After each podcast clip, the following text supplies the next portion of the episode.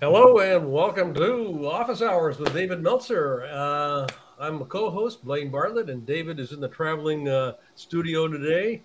So he's going to be kind of weaving in and out as we do this.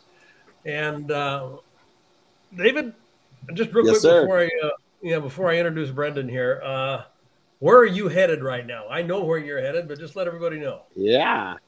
So we're here at the Grounded Men Retreat, and we have a VIP dinner in honor of Unstoppable Foundation.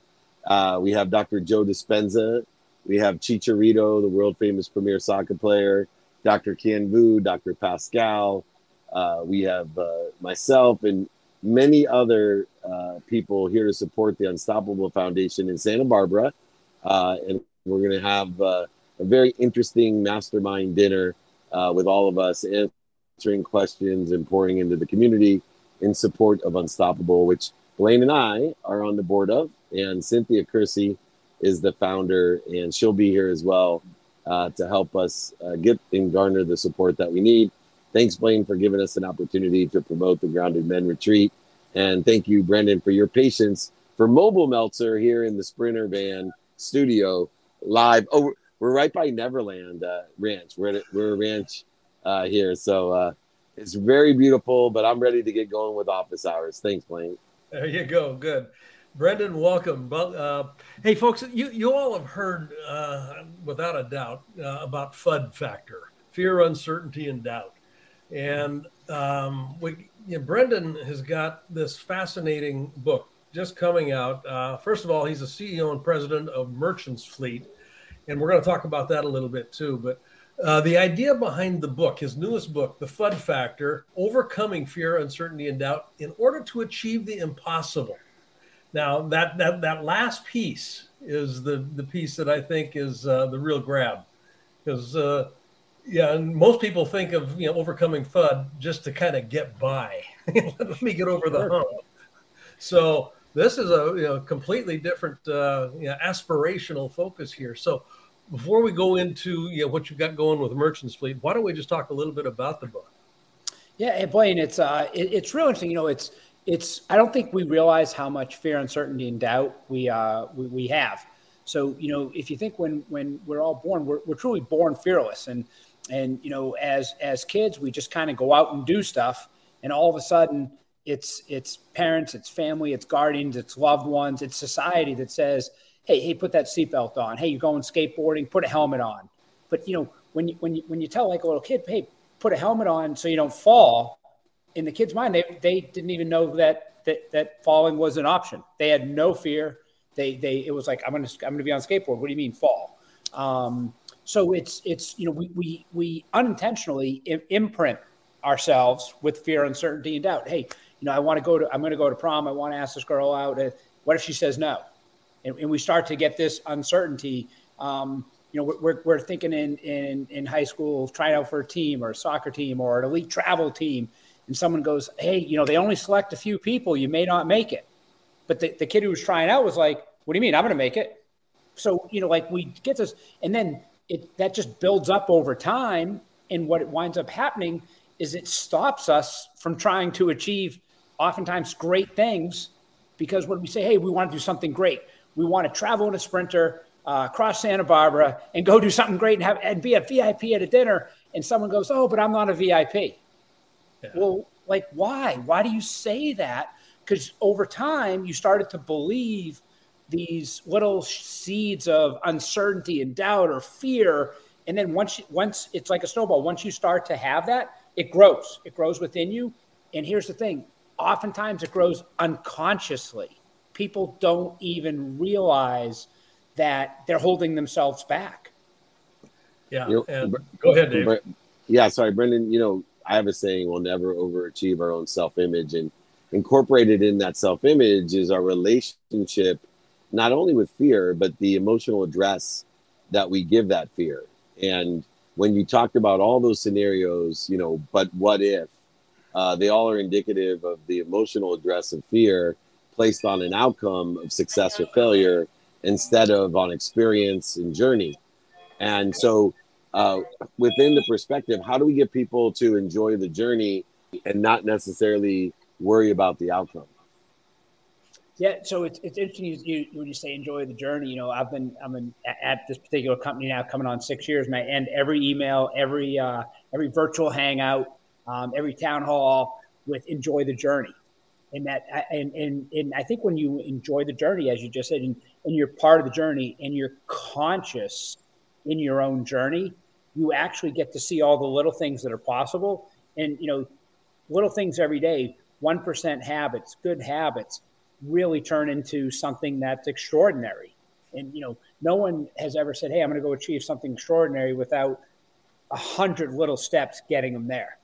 You know, yeah. whether that's an athlete making it to a college level or pro level or celebrity or a business person getting to be a become a director because that's what they really wanted to achieve, or someone being the first to finish college in their family. Well, it's not just, "Hey, I just finished college." It's I did well in high school. I, I, I found a school. I, I, won't, I, I applied for financial aid. I, I took the, uh, the SAT and I did one step in front of the other. And, and too many times, like we see the big picture, but we don't enjoy the journey along the way. But what I will say to, to you and your audience is I think some of the most fascinating, most enjoyable parts of the journey are the struggles are the struggles. That's where we grow as people. You know, that's an interesting comment, I think, Brendan, because most people don't understand the purpose of a goal. Most people think that a goal is to achieve something. And yeah, that does happen. But if you're setting the right kind of goals, the purpose of a, of a goal is actually to grow. And you're not going to grow by remaining comfortable. You're not going to grow by doing what you know how to do you got to step out on that edge and you got to step out there and you got to do some things that are very very yeah, at the at the time risky um, yeah you have done some you know actually truly amazing things uh, in, in, in your career here i mean right now you're the ceo of uh, the, you know the fastest growing fleet technology company in, in, in north america but you've also been uh, named the world's most innovative ceo by ce world awards uh, you've done you know Fast Company, 10 most innovative companies. I mean, you've got a lot of things that, yeah, you know, from a cred perspective, it's kind of like, whoa, yeah. Yeah. So, so you know what's real interesting is it's like when, when I think of innovativeness and I think of some of the things the company I'm at, it's we're, we're a 60 year old company, and you know, and I used to be the company's biggest client back in 2009. That's how I knew him, and and then I joined the board. And then uh, here, here's the lesson: if you speak up at a board meeting enough, with good ideas. Eventually, they say, "You think you're so smart? Why don't you run the place?" Yep. So, you know, I joined a little over five years ago. We were about 500 million. You know, last year we hit the 2.5 billion mark. So, you know, we we right. really had rapid growth. We wound up selling to Bain Capital, and everyone said, "Oh, what an innovative company!" We were. But if I walked you through all the innovations, you'd say, "Is that really wildly innovative?" Or were you just willing to do things that I'll use your word, Blaine, that were uncomfortable and and that made you a great company. So commercial fleet, not the uh, sexiest business, but here's what I'll tell you. So right now, David, you're driving down the road. One out of five vehicles on the road and when you're going is a fleet vehicle. You think of Amazon, UPS, FedEx, Postal Service; those are the obvious ones. But you know, Joe's HVAC and Sally's Painting; those are also fleet vehicles. You know, and and that's what that's what we do. But I took a company that was okay growing two to three percent a year, staying in their lane, if you will, not not trying anything unique and different, and said, let's go try to be innovative. Let's go try to be different. Let's go try some things. And on my first day, I met with uh, the whole leadership team, three people that really ran the P and L, the business, and said, I want you each in the next six months to start two businesses, and it's okay that one fails, and I expect one to fail. And, and you think that's an easy concept? Now, after three months, none of them had started a business. They were all so focused on has to be right. It has to make money from day one. I remember telling them I never said you needed to make money in the first six months. What I said is start a business. And uh, so it's, it's, just it's um, you know it's been it's been a, a great journey, but the the things we've done as innovative as they appear to be, they're really not. We're just willing to fail we're willing to try new things. And if I lined up all the new things, you would literally say, that's not rocket science. That's not amazing. It's pretty simple stuff. Brendan, one of one of the things that's so interesting and working for bigger companies like you have um, is the cover your ass uh, culture. And it's very rare, even though, you know, you know, and I know that it's an evolutionary process of someone who's willing to fail and fail fast and learn from it. Uh, and now they call you a genius and an innovator. Uh, the real challenge was to uh, believe in what you believe in, not what was missing, not was, you know, wasn't there, not what they thought. Uh, because I see the biggest limitation in bigger companies, especially, is the fear of losing their job or fear of you know being exposed uh, for taking a chance. And I found that most boards and most leadership of big companies they want risk takers like you. And how do we get that communication to the directors and managers? Uh, hey, don't cover your ass, but be able to defend your choices by what you've learned. And I just yeah. am so puzzled that many leaders can't do that. Well, see, well, first of all, what, what, what I'll say in my career is I look at the things that have failed, the, the attempts we've made. I've learned way more in the failures when you kind of dissect them. Why did this fail? Why didn't it work? Than some of the successes. Um, you know, what the a couple of things we did is, is, or that I that I really push people to do is, you know, do training company wide and because first thing when you try to be innovative, a lot of people say I'm not creative, and I'm like, we we didn't say be creative, I said be innovative. Yeah. You know, be innovative could be, hey, we, we have a form that everyone has to fill out, and five of these fields don't make any sense, and it takes a half hour to fill out. Why don't we just simplify it? That's not being creative. That's just being productive. So, so do some training that really un, un, unleashes everyone to be a part of it. Um, but the biggest thing that I can say that has made it cultural in companies is we celebrate our failures and we talk about them.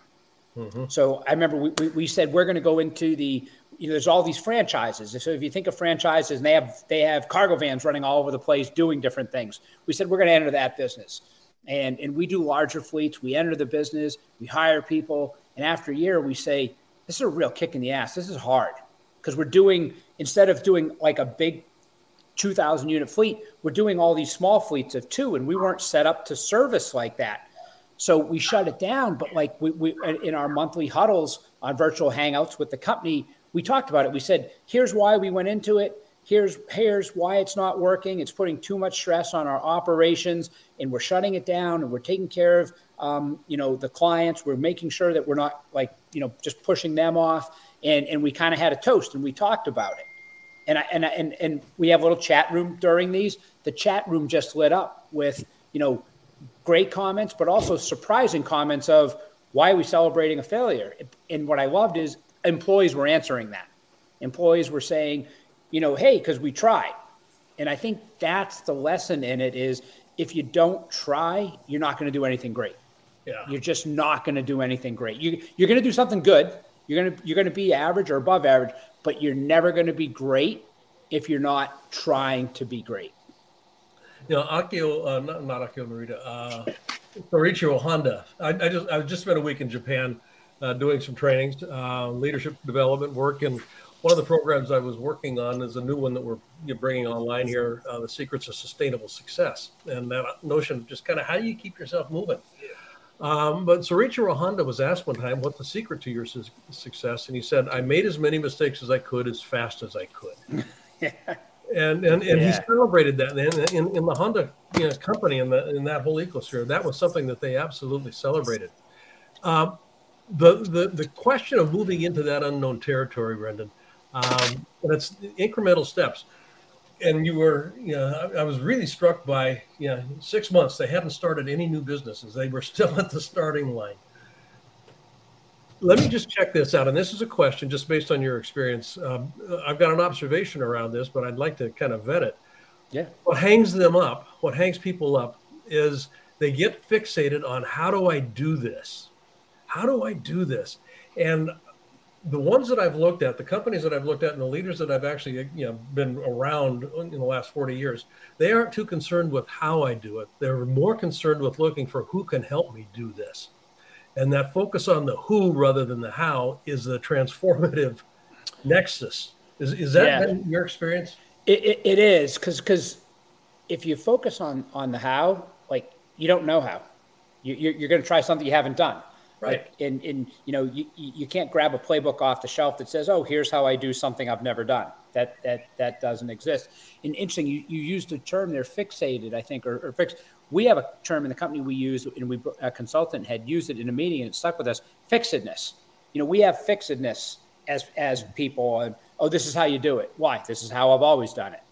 You know, and and and by the way, some fixedness is really good. If we didn't have some fixedness, we wouldn't know how to tie our shoe in the morning, right? Because that's just, you know, learning. So some fixedness. But when you have fixedness around solving clients' problems, when you have fixedness about how to grow a company, it actually works against you.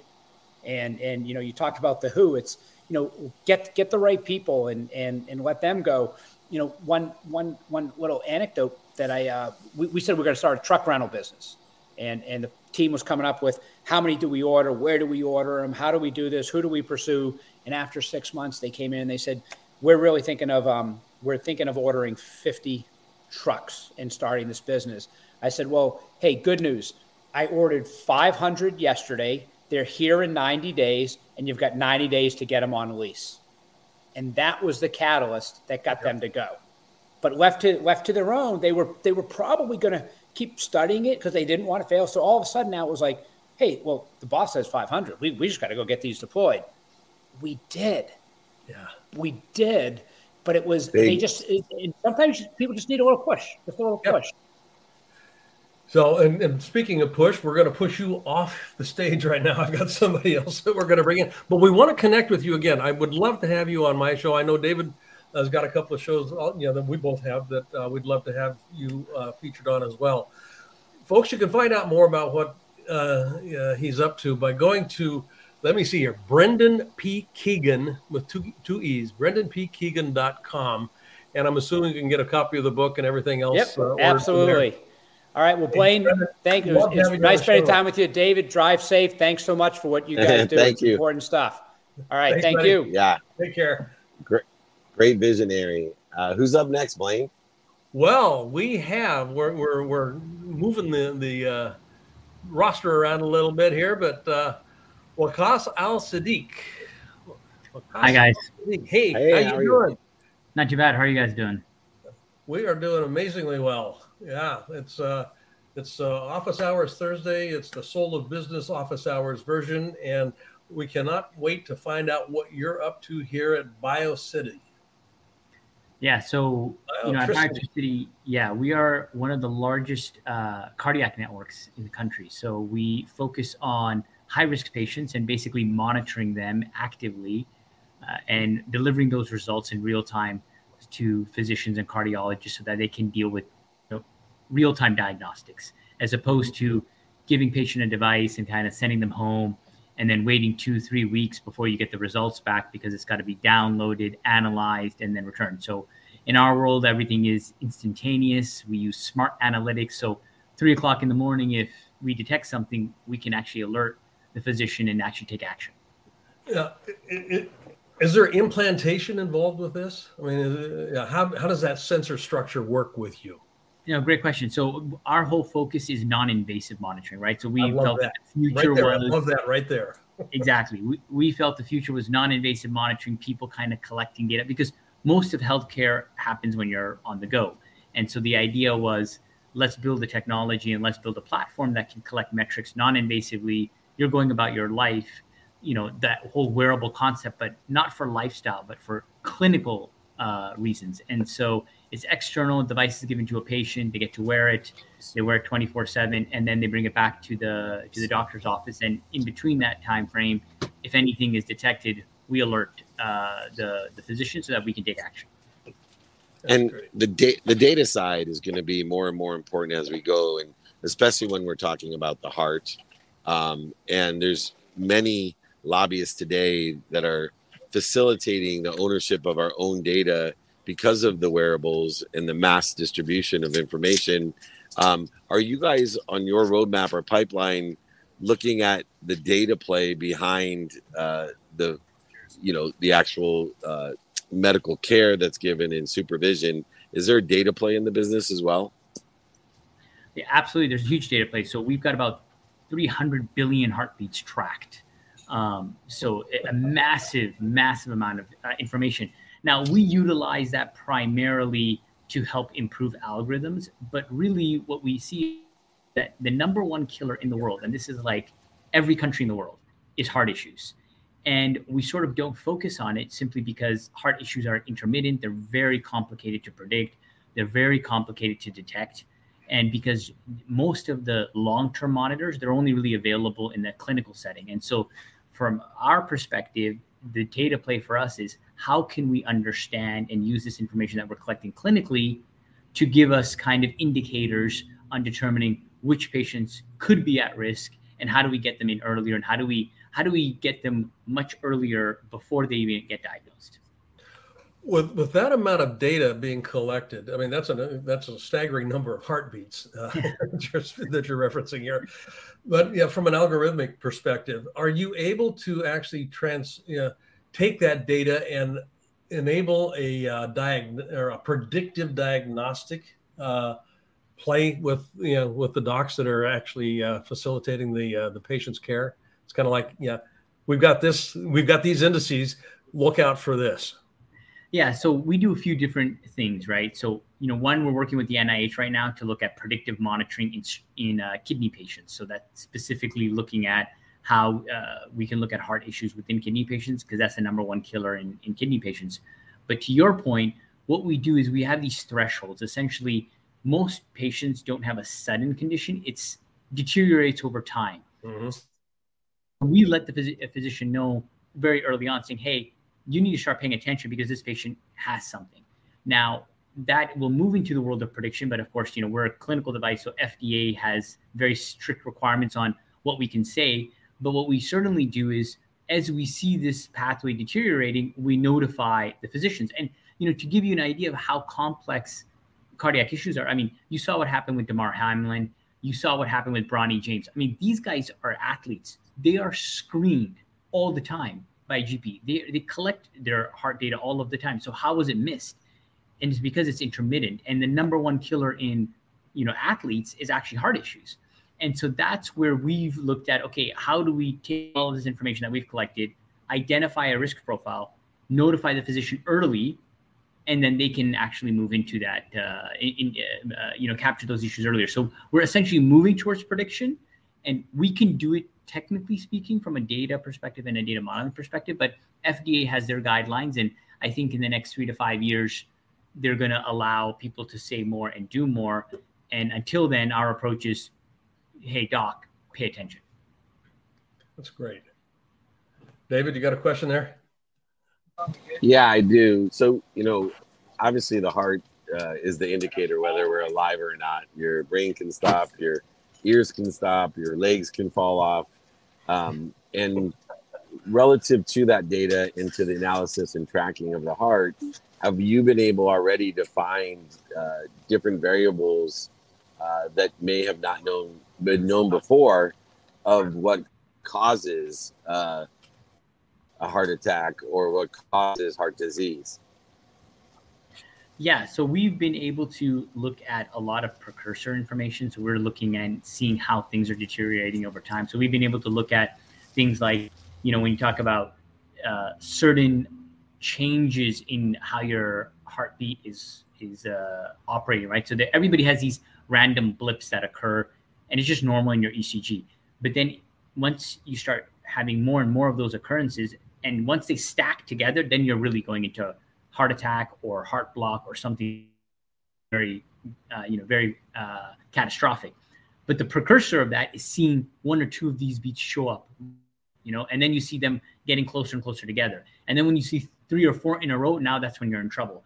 And so that's what we've been able to see is that there's these these changes. Now, what we have not seen is that monitoring day is typically done maximum 30 days. Mm-hmm. So we uh, actually introduced a new product uh, won Time Magazine's award last year for the best invention in the world. Um, it is the first continuous heart monitor that exists, and and that device, as we roll that out and as more people use it, it's going to give that the answer to that question that you just had, right? What is actually causing, you know? And I can give you a personal story. I'm a big coffee drinker. I'm a coffee aficionado. And everybody tells me don't drink coffee before going to bed, but it doesn't affect me. I can go to sleep. But I started wearing this continuous heart monitor and I realized my heartbeat was, you know, five to seven beats higher while sleeping. So I was actually not getting as good of a rest because I was drinking coffee. But it wasn't affecting my ability to go to sleep. It was affecting the quality of my sleep. And I wouldn't have known that if I didn't have a continuous heart monitor. And I think this is exactly where, you know, to your question, how uh, in these athletes and these people who are looking pretty healthy, how can we predict it? And and really what we need is a long-term monitor that's not limited to 30 days, but you can wear for months and years. You know, that, that's interesting. So just a form factor on this, because uh, I have, you know, as part of an annual physical and all that kind of stuff, you know, I would wear a monitor and then, you know, you know, not 30 days, but it'd be two weeks and it's bulky. It's just, yep. it's an aggravation. If you're wearing this thing for as long as you said that you were wearing it, you know, what, what have you, how have you designed it from a form factor perspective so that you not only can, can contain the electronics and, and the, uh, the computer uh, uh, soft, you know, uh, hardware necessary to make this happen, but also to make it comfortable enough that people will want to wear it yeah so on the on the lifestyle product that we built so we have the, the medical devi- device which is what a cardiologist will use and right. they're going to d- determine your surgery. So in that case we've made it incredibly small. It's you know probably this about an inch and a half wide and it's got three contact points that you have to have to you know stick to your skin. But of course that's clinical setting and you know you don't want to wear that on a long-term basis. But to your point long term that's exactly the problem. How do you get it comfortable? And so what we built was uh, this product called bioheart and what it is, is it's still a one and a half inch form factor, very thin, but it's a strap that you can wear kind of like a like a belt or, a heart rate strap. But instead of collecting heart rate it's actually collecting you know clinical quality heart rhythm data. And you can mm-hmm. sleep with that wear uh, exercise with that live your life with that. I'm wearing one now uh, and i wear it all the time. And and that one you can wear for months because there's no sticky to it. It's it's dry. It's just like a band and you forget about it. That is brilliant. That is, I, I love where technology takes us. This is outstanding. Biotricity.com is the website, folks. Uh, yeah, give yourself a gift and go check it out because I mean, this is fascinating technology. It, it truly is. Um, and what I, you know, one of the things I like about this is, yeah, just in the in, in the conversation here, um, uh, Lucas, what I'm hearing is that you're not so much interested in uh, market share as well as much as you are with market care, and you know that that that move to market care, you know, really, know, taking care of people from a form factor all the way through the outcome that is getting uh, generated. Um, that's brilliant, absolutely brilliant. No, that's exactly right, and and we founded the company because we we saw that you know, technology was just not democratizing cardiac care. It's yeah. that, that, how do we democratize cardiac access? And like you said, you get that annual physical every two weeks, but why is that technology not available to everybody? And so we we solved it for the cardiologist and made it you know improve the care uh, and, and the quality for the for the individuals uh, while they're getting the annual physical. But then we also made it accessible for personal use, and that's exactly right. That's beautiful. Again, you can find out more at uh, biotricity.com. Waqaas Al Siddiq. He's the uh, founder, chairman, and CEO. And I love what you're up to, David. Any final words to? Uh... No, I'm just blown away. Uh, some of the things that we dreamed about, Blaine, when we were younger. Yeah. Uh, uh you know, literally ubiquitous health system uh, that is now shared, not only for the care, uh, but also for the acceleration of uh, the care. And what we can gather today is worth as much as the lives that we're saving. So uh, thanks so much. I will make sure that we follow up uh, even with more connectivity uh, as technology is keeping us at 65 miles an hour together today. So thank you. okay. Thank you. Because thank you very much for being a guest. We'll talk to you later. Thank you for having me. You bet. And, and, David, we got a little bit of time here. Adam, uh, our next guest, has not uh, gotten into the studio yet, but uh, we'll just keep uh, the the line open here, and Raluca will let me know when uh, when we're at, good to go. And David, you appear to be frozen, so maybe I should just do a little monologue. I'm not sure. Oh, there he is. Okay, okay. Uh, we're going to bring Adam in now. Okay, perfect. Great. And David's back with us too. So, Adam, welcome, CEO of Almanac. Great. Almanac.io. Thanks Good for having me. David's on the road right now, so I'm kind of shepherding the show a little bit today. And yeah, you know, yeah, he's in a spot right now where connectivity is a little bit of a challenge. I so, yeah, talk to us real quick here. The know, the modern work method um, derived from over 5,000 interviews with top business professionals. What are you thinking about here? What what is this modern work method that uh, uh, Almanac.io is actually promulgating here that you're that you're really championing? Sure. I mean, I think what we're trying to do with the modern work method is answer a question about how we should all be working and uh, the new normal uh, in which we all now live. Uh, you know, I, I, just saw data today on return to office stats, and you know, even though you hear a lot of news about bank CEOs and Elon Musk saying, "Hey, it's time to return to the office," just using cell phone data. You know, San Francisco's downtown is still below 40%. Even New York is uh, below 65%.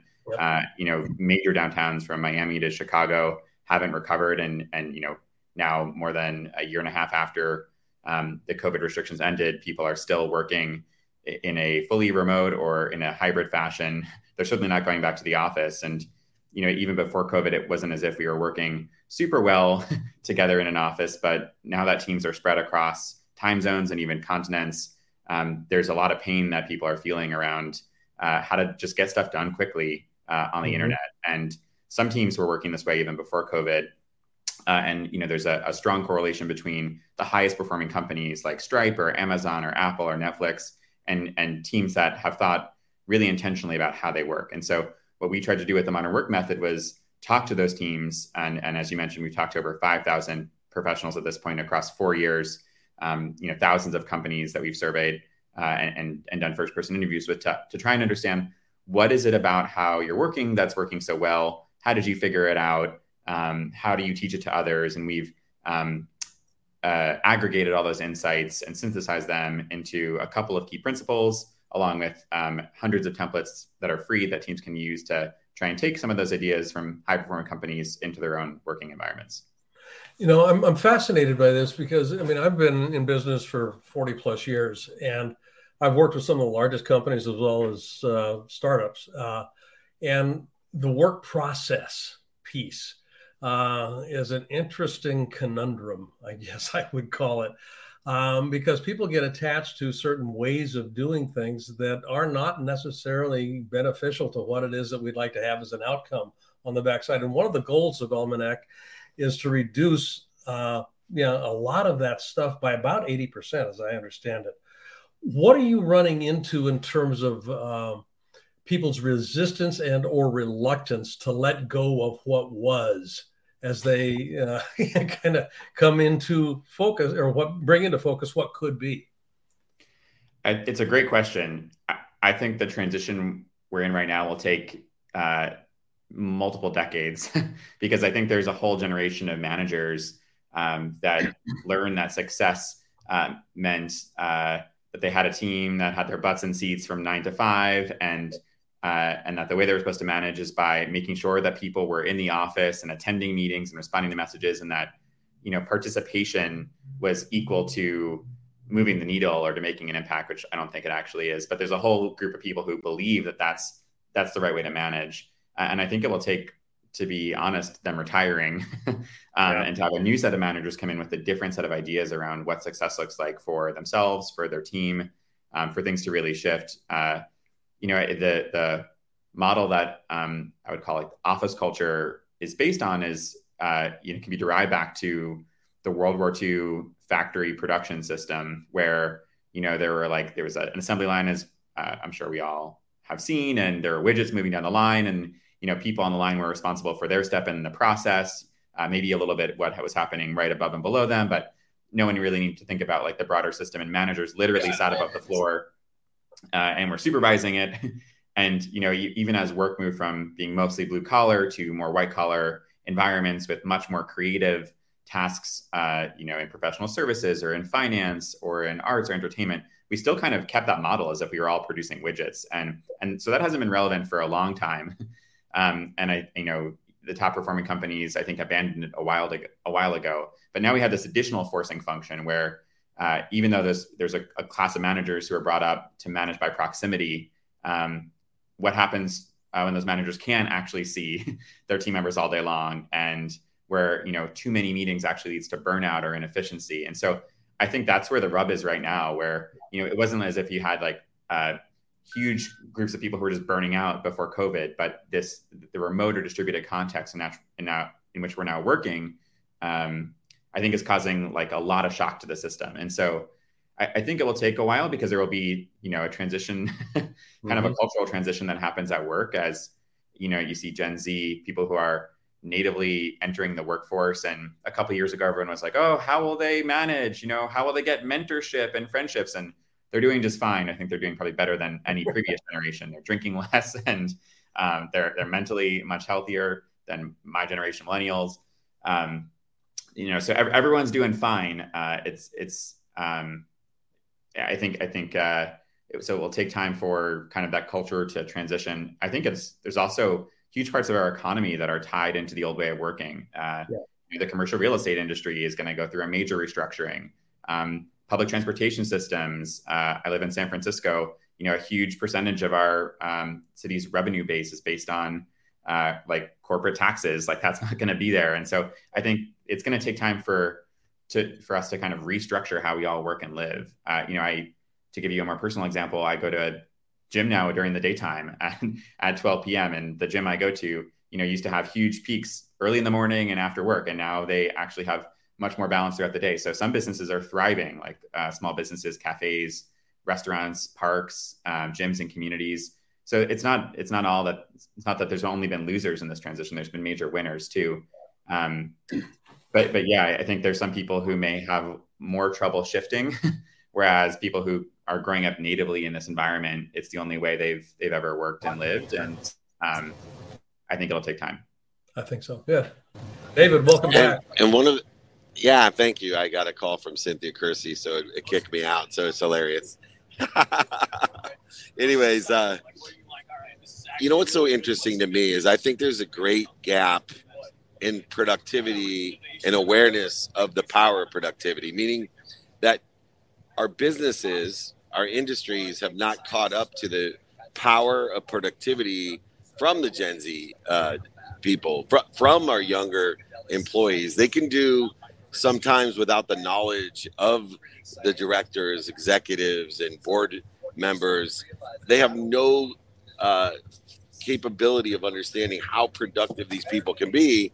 And so we've actually lowered the bar in the hybrid and remote settings of productivity because you know a lot of employees can get by not only with doing one tenth the amount of time that they used to do and what their predecessors would do, but they can actually capture three or four jobs uh, because of the lack of knowledge of productivity. How do you see this gap being closed where you know as a whole the industry starts realizing oh my gosh we are expecting so very little out of our employees we really can benefit by an acknowledgement of productivity yeah i think we're seeing this this shift from like a command and control power and information structure that typifies office culture to more of a um, you know direct a to b uh, workflow that typifies online culture. If you think about like google right if we have a question we don't go you know talk to the map person first and they go talk to their other map person. We just go to google maps and uh, and and find the information we're looking for. I think that's the power of the internet is that it's you know essentially a, a network where you can just draw a straight line from from your question to an answer from a input to an output. And i think that's how modern teams often work as well. If you need something you go directly to the person who has it um, or you find the answer yourself and so uh, yeah i think people who grew up natively and uh, on the internet um, just know how to do that because uh, that's the only way they've ever existed. I think the question is, what's the role for you know managers, or, or what does it mean to be productive in a um, in an online world? And I think when we talk to teams, we've heard three things come up really consistently, like almost 80, 90% of the time.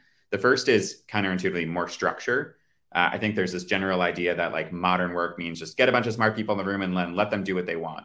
And what we've heard from great managers, even in you know high performing uh, distributed teams, is that structure actually enables speed. If you tell people uh, what success looks like at the start of the project, you make roles clear, um, you talk about how work's going to get done.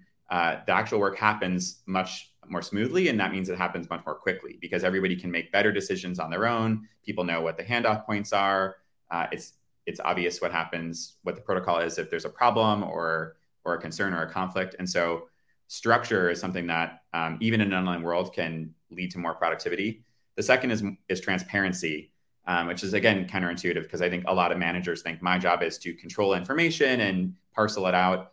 Um, the more the best teams actually uh, have managers who enable transparency, and, and tactically that means um, oversharing information, uh, creating really good documentation so people can find answers on their own, um, sharing status updates in a place people can access asynchronously, um, actually empowering your team to like have the information and get the answers they need. So again, they can just do stuff without having to constantly Slack or email or meet about it.